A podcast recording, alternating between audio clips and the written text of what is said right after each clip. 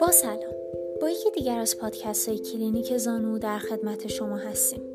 امروز می‌خوایم راجع به بهترین ارتوپدی در تهران صحبت کنیم.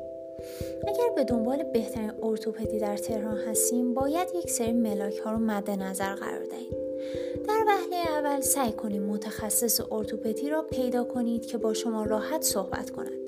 این موضوع یکی از مهمترین ویژگی های یک پزشک است.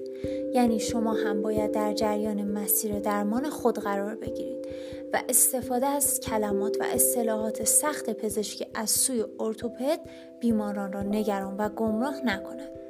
در کلینیک زانو محیطی فراهم شده است تا پروسه درمان در کمال آرامش صورت بگیرد متخصص ارتوپد مشکلات بیمار را به او اعلام می کند و سعی می کند تا موقعیت بیمار را بسنجد.